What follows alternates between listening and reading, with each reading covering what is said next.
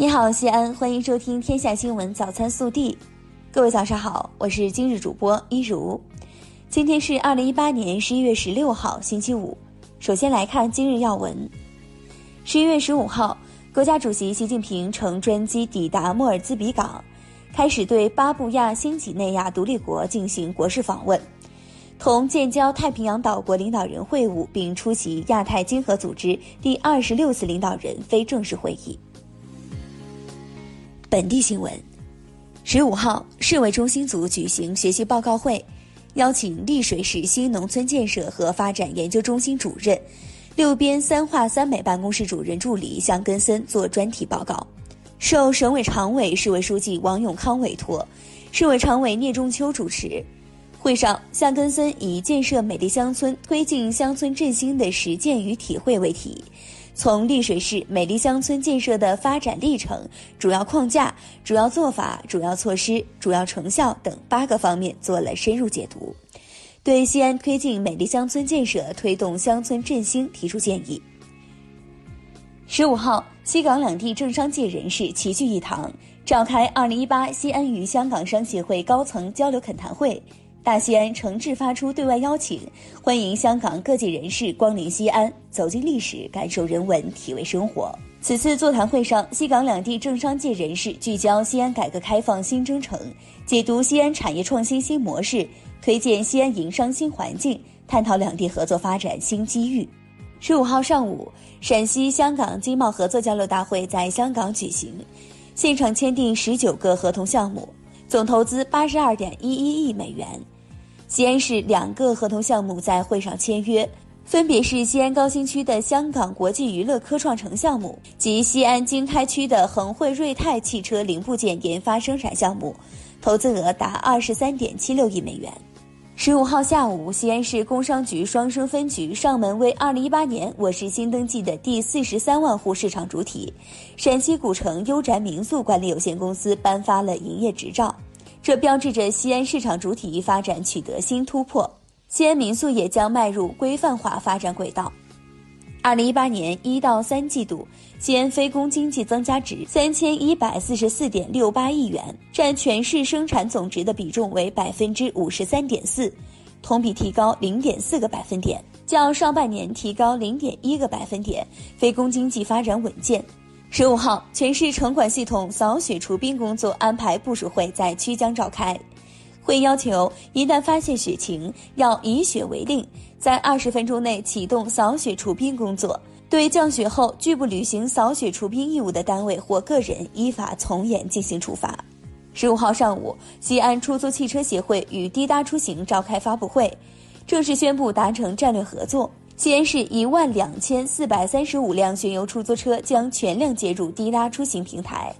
市民不但可以通过手机 APP 打出租车，还可以给司机评分，得分高的司机将会被奖励，而违规多或者接单爽约的司机将被扣分。十五号，以乡村振兴、美丽乡愁为主题的二零一八西安互益中国农民画艺术节开幕式暨颁奖典礼在互益区隆重举行。来自全国二十余个省份的六十位农民画作者代表参加了开幕式活动。据悉，此次中国农民画艺术节共有来自全国五十三个画乡的一千一百多幅作品参加评选，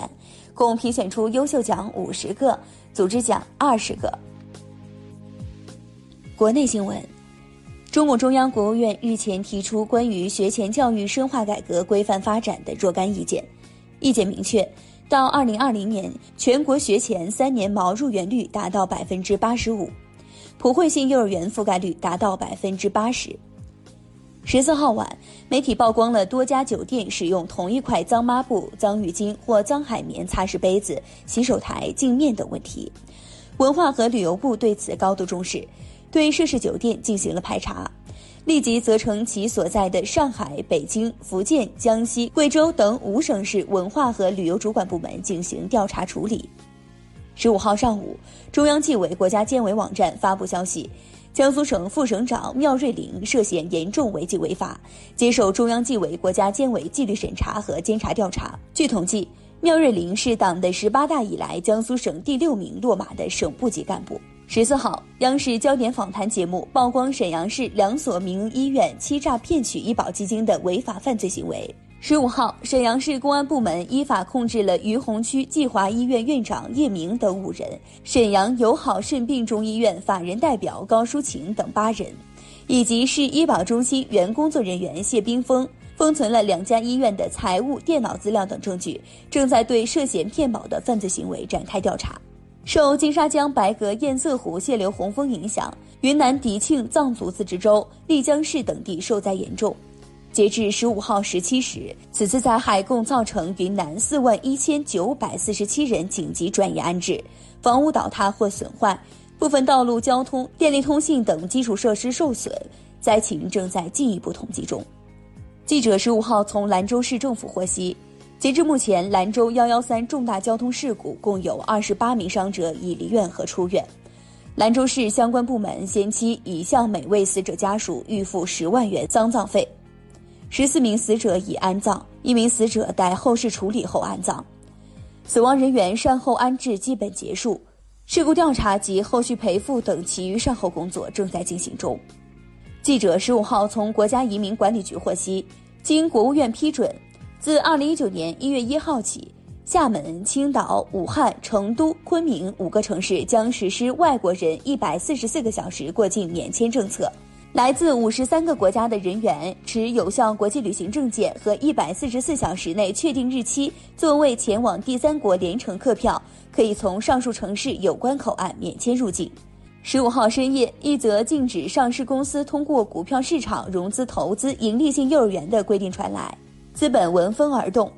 当日晚间，在纽交所上市的红黄蓝股价开盘后大跌百分之五十二点九七。截至发稿时，已经触发熔断停牌，市值蒸发二点六亿美元。有媒体报道，中国将在明年五月正式宣布申办二零三零年世界杯。中国足协十五号对此回应称，上述说法纯属杜撰。中国足协将按照中国足球改革发展总体方案要求和部署推动相关工作。暖新闻：近日，山东济南动物园附近。一位老奶奶过马路时差点摔倒，执勤辅警何旭看到，扶她过了马路。仍不放心的他，得知老奶奶住处不远，就摘下手套，牵起她的手，把她安全送到家。何旭说：“这都是分内之事。”热调查：随着近期网购订单的猛增，各地迎来物流高峰，因货物过度包装而产生的大量快递垃圾。纸箱、塑料袋、胶带成为不可忽视的环保问题，不少用户也表示，层层包裹拆个包装都很费劲。但商家则称，过度包装是不得已而为之，包的不严实，货物损坏，商家要负责，还会流失顾客。对此你怎么看？